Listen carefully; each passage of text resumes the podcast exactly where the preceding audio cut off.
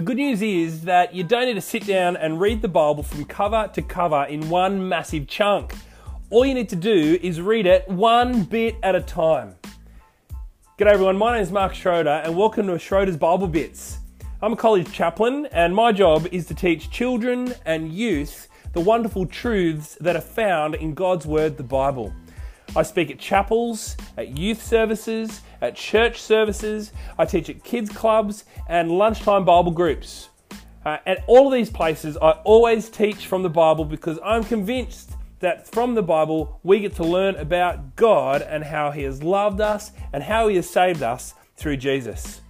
Tune in and continue to learn about Jesus for yourself, not in one chunk, but bit by bit.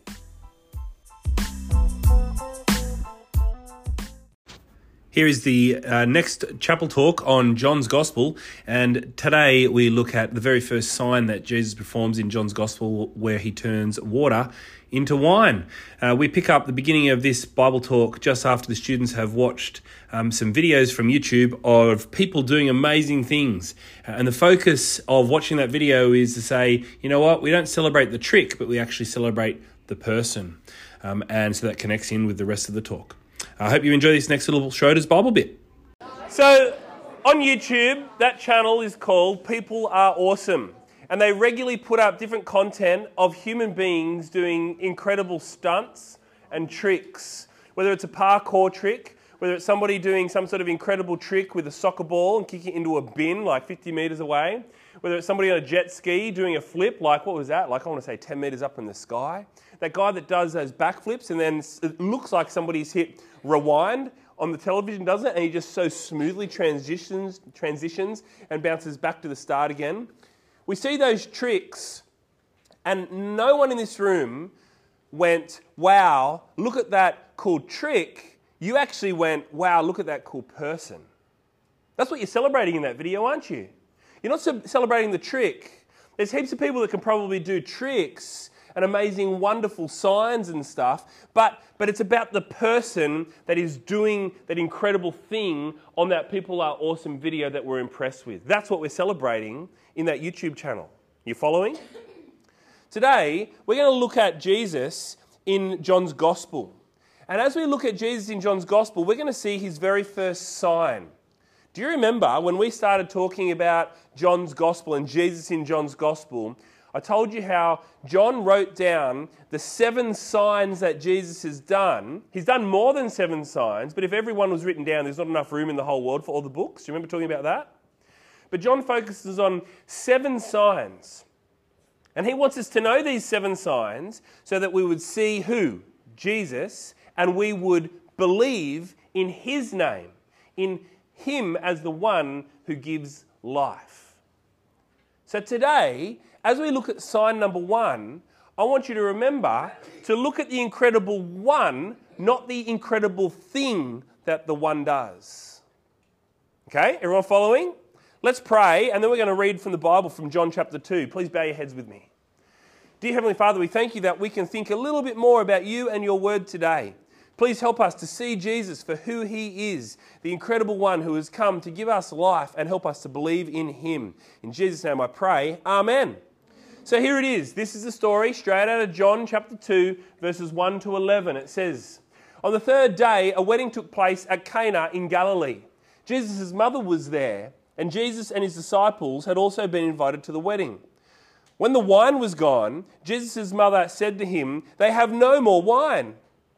"Woman, why do you involve me?" Jesus replied, "My hour has not yet come." His mother said to His servants, "Do whatever He tells you." Nearby stood 6 stone water jars, the kind used by the Jews for ceremonial washing, each holding from 75 to 115 litres. Jesus said to the servants, "Fill the jars with water." So they filled them to the brim.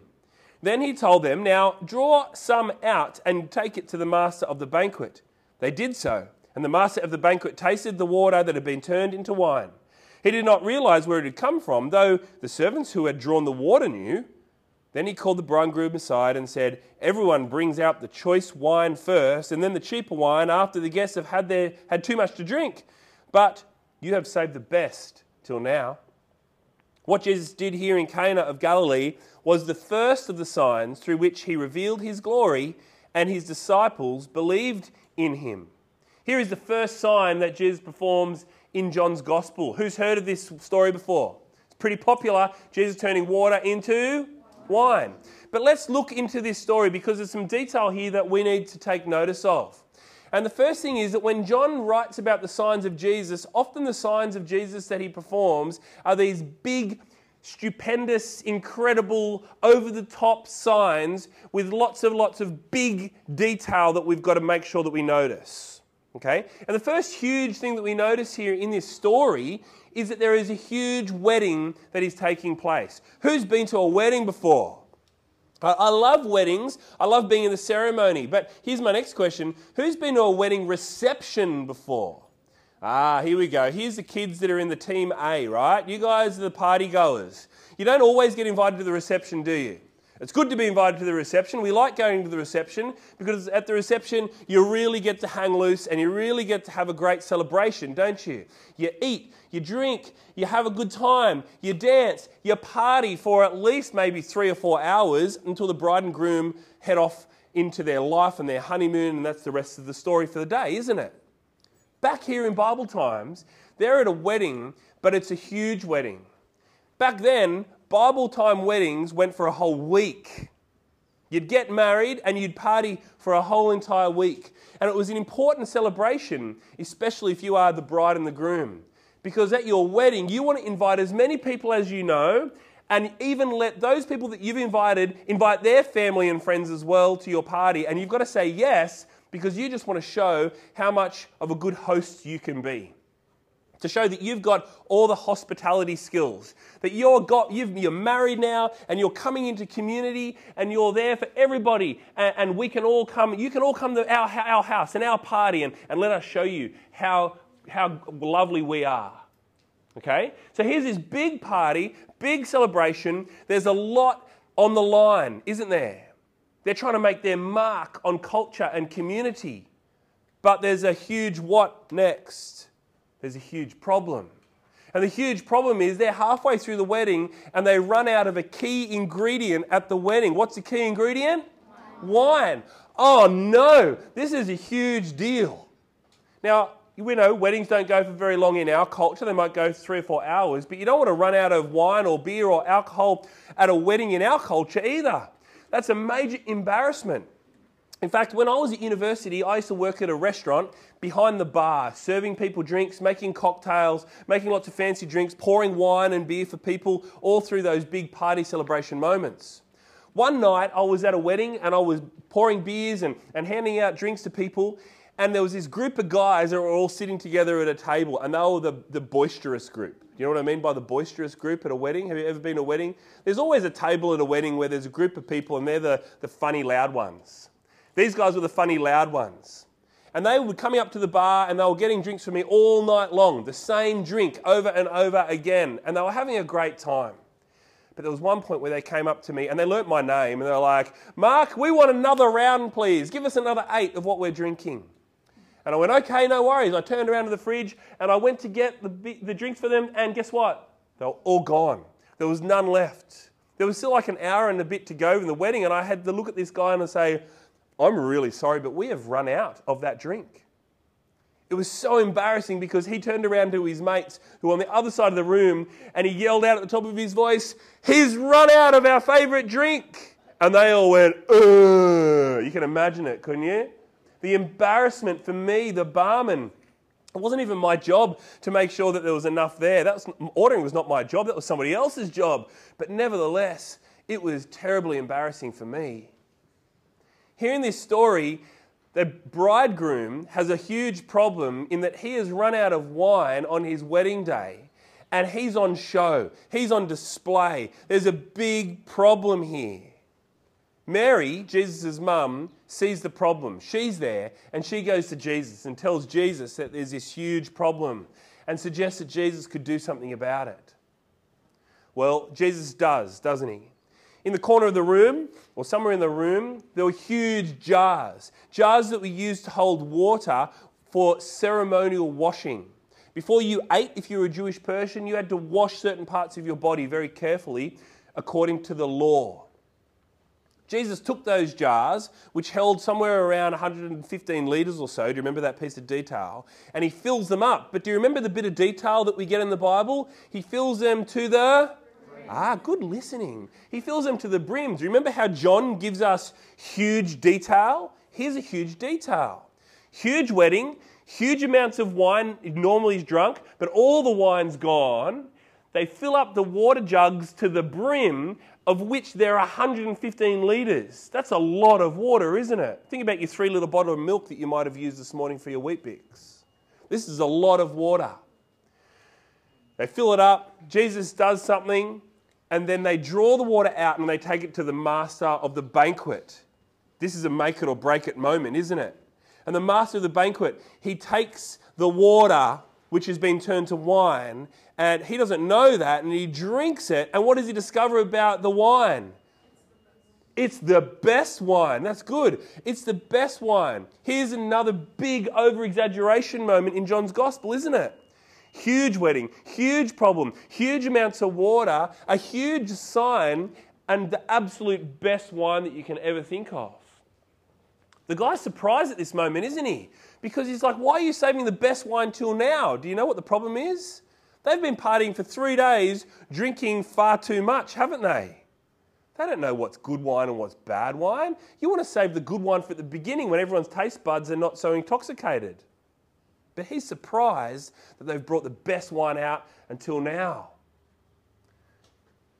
Here's this moment. Jesus has turned water into the very best wine at this wedding.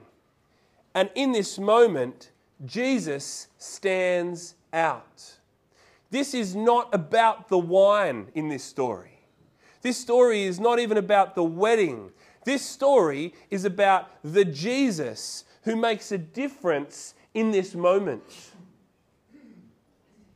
If you came to my house and you sat at my dinner table and I put this glass... What sort of a glass is this? It's a wine glass. You know straight away, you guys are young and you don't even drink wine yet, right? But as soon as you see this glass, it's on the table and you know that it's a wine glass. If you came to my house and I put this wine glass in front of your table, you'd be like, Mr. Schroeder, I'm only a kid. Yeah, wouldn't you? And so then instead I'd have to put a different glass, like just a normal glass for soft drink or juice or water or something, right? Yeah. And actually, you guys might even know what sort of a wine glass is this. You can know, right? It's a champagne glass. I'm talking about this because in this amazing sign that Jesus performs, Jesus is an obvious standout, isn't he? As obvious as the difference between water and wine. Jesus is here, front and center, and making an obvious sign for us to show us who he is, so that we would see his big, amazing sign and that we would respond like the disciples do. Look at what happens in chapter 2, verse 11. It says, what Jesus did here in Cana of Galilee was the first of the signs through which he revealed his glory, and his disciples believed in him. You see, Jesus stands out here in this story, not the wine. Don't walk away thinking about wine and wedding parties. Go away from this story thinking about the glorious Jesus who has revealed just how amazing he is, and be like the disciples there in chapter 2, verse 11, who believe in him. Year 7, Jesus has come. He stands out as somebody who is amazing and spectacular and who is here to make a difference. And I'll tell you, the difference that he has come to make is that he has come to give us life from death. He has come to wash us from our sin, to go from dirty to clean. Which, by the way, isn't it interesting that Jesus uses the ceremonial washing jugs to turn that water into wine? They don't even need the ceremonial washing jugs anymore because Jesus is here. Year 7. Here is Jesus. Do you see him? In this story, he's right here in front of you. We see him for his amazing works, his amazing signs, but the challenge is to believe in him.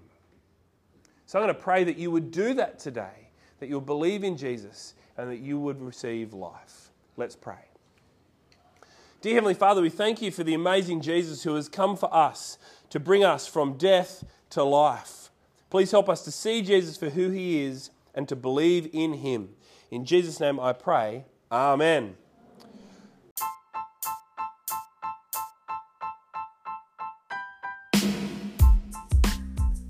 Thanks for listening, everyone.